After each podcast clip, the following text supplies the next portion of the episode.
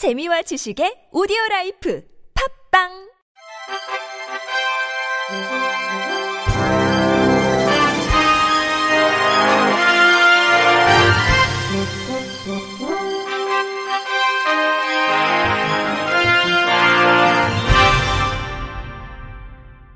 청취자 여러분 안녕하십니까? 5월 23일 화요일 KBS 뉴스입니다. 교원의 정당한 생활 지도에 대해 아동학대 면책권을 부여하는 초중등 교육법 개정안을 두고 장애 학부모를 비롯한 학부모 시민단체가 교사를 위한 아동학대 면책법으로 위헌이라고 반발하고 나섰습니다.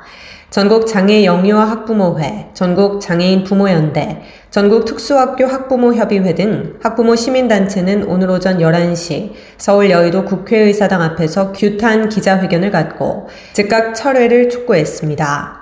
반발을 사고 있는 초중등 교육법 개정안은 국회 교육위원회 여당 간사인 국민의힘 이태규 의원 등 10명이 지난 11일 발의했습니다. 교원의 정당한 학생 생활 지도에 대해 고의 또는 중대한 과실이 없는 한 아동 학대 범죄로 보지 않도록 함으로써 무분별한 신고로 고통받는 교원 보호 및 다수 학생들의 학습권을 보장한다는 취지입니다. 따라서 개정안은 교직원의 임무를 규정한 초등등 교육법 제20조 2의 2항에 교원의 정당한 생활 지도는 고의 또는 중대한 과실이 없는 한 아동복지법 제17조 제3에서 6호에 의한 금지행위 위반으로 보지 않는다는 내용을 신설했습니다. 하지만 이들 단체는 아동복지법 제17조는 어떠한 경우라도 아동을 대상으로 절대 해서는 안 되는 금지 항목을 명시한 조항으로 누적된 아동의 죽음을 통해 성인의 윤리와 문명으로 만들어진 법안이라며 이에 대한 예외를 인정하겠다는 계획은 아동학대를 법적으로 용인하겠다는 비윤리와 비문명의 극단이라고 비판했습니다. 이들 단체는 또한 학대를 학대가 아니라고 하는 방식보다는 학교에서 제기되는 아동학대는 가정 내 아동학대와 다른 기준으로 판단하고 조정하는 방안을 모색해야 한다며 교사들의 의견뿐만 아니라 500만 명의 학생들과 보호자, 시민의 의견도 들어야 한다고 강조했습니다. 이에 따라 아동학대 조장하는 교원 면책 개정안 즉각 철회, 각 학교의 전담 분쟁 조정 전문가 배치, 학생, 교사, 학부모 분쟁 조정 전문가가 대화하고 조정하는 교육 분쟁 조정위원회 구성, 교육부의 교육 분쟁 조정위원회 전담부서 신설, 유아와 초등 1교실 2교사 체제 실현 등을 요구했습니다.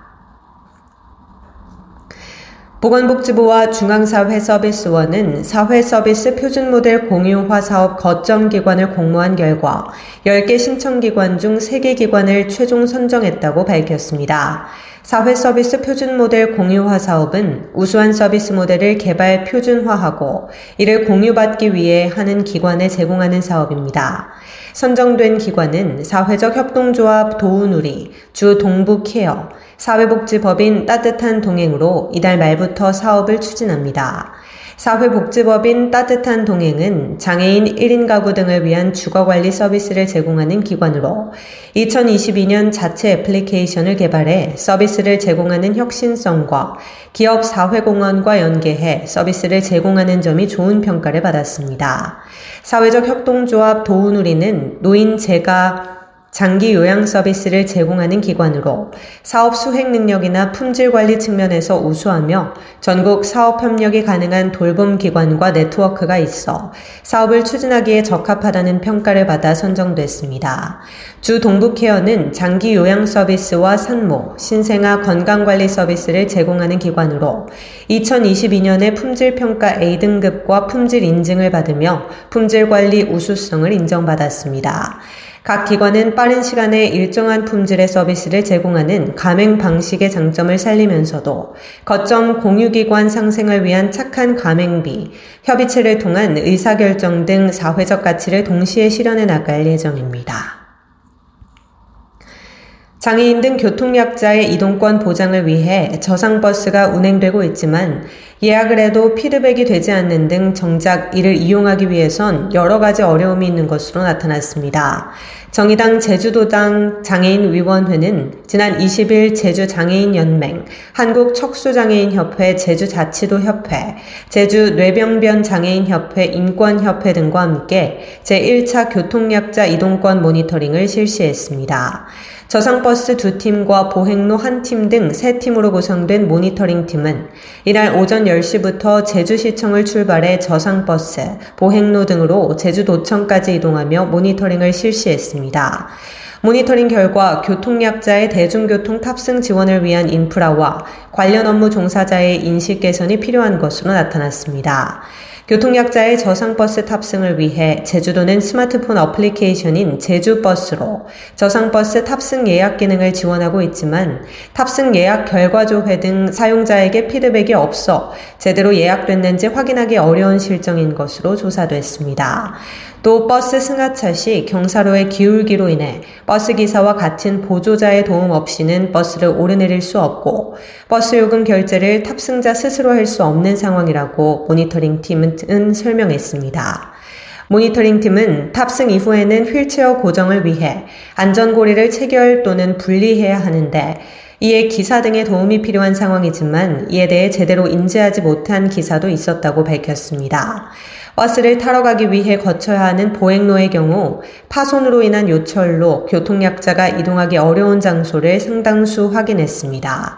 고은실 정의당 제주도당 장애인 위원장은 이번 모니터링을 시작으로 3개월간의 교통약자 이동권 모니터링을 통해 교통약자의 이동권을 제약하는 물리적, 제도적 환경들을 찾아내 관련 기관에 시정을 요구하겠다며 오영훈 도정이 내세운 15분 도시에 교통약자들을 배제하지 않도록 해야 할 것이며 교통약자들도 당당히 사회에 마주할 수 있도록 해야 한다고 말했습니다.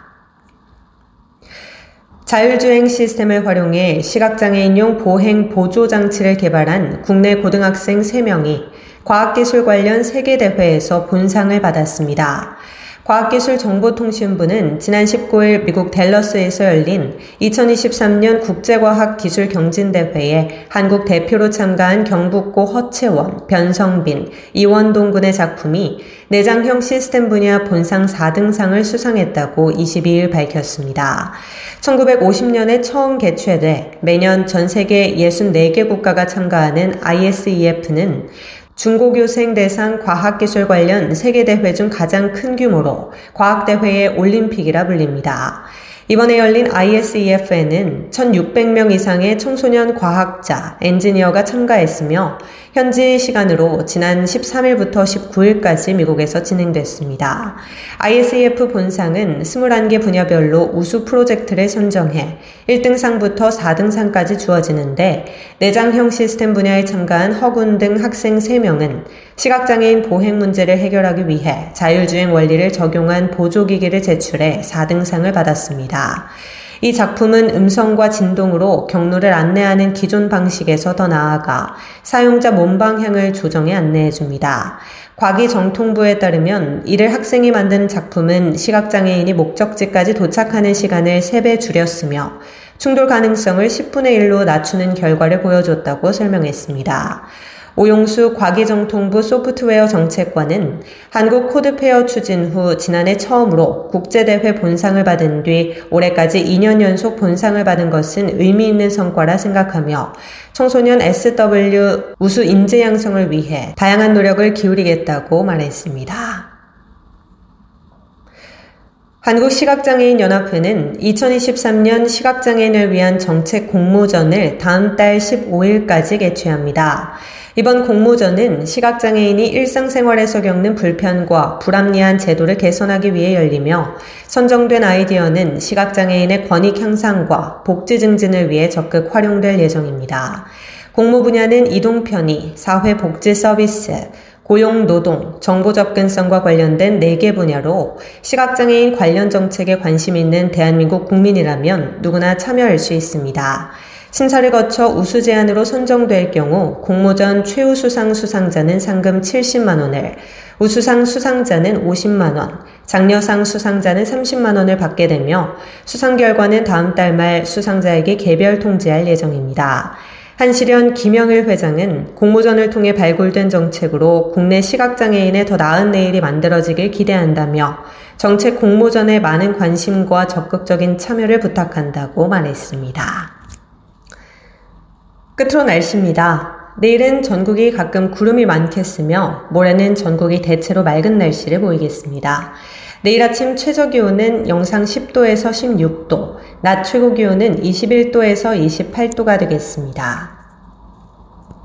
이상으로 5월 13일 이상으로 5월 23일 화요일 KBS 뉴스를 마칩니다. 지금까지 제작의 권순철, 진행의 조소혜였습니다. 고맙습니다. KBIC.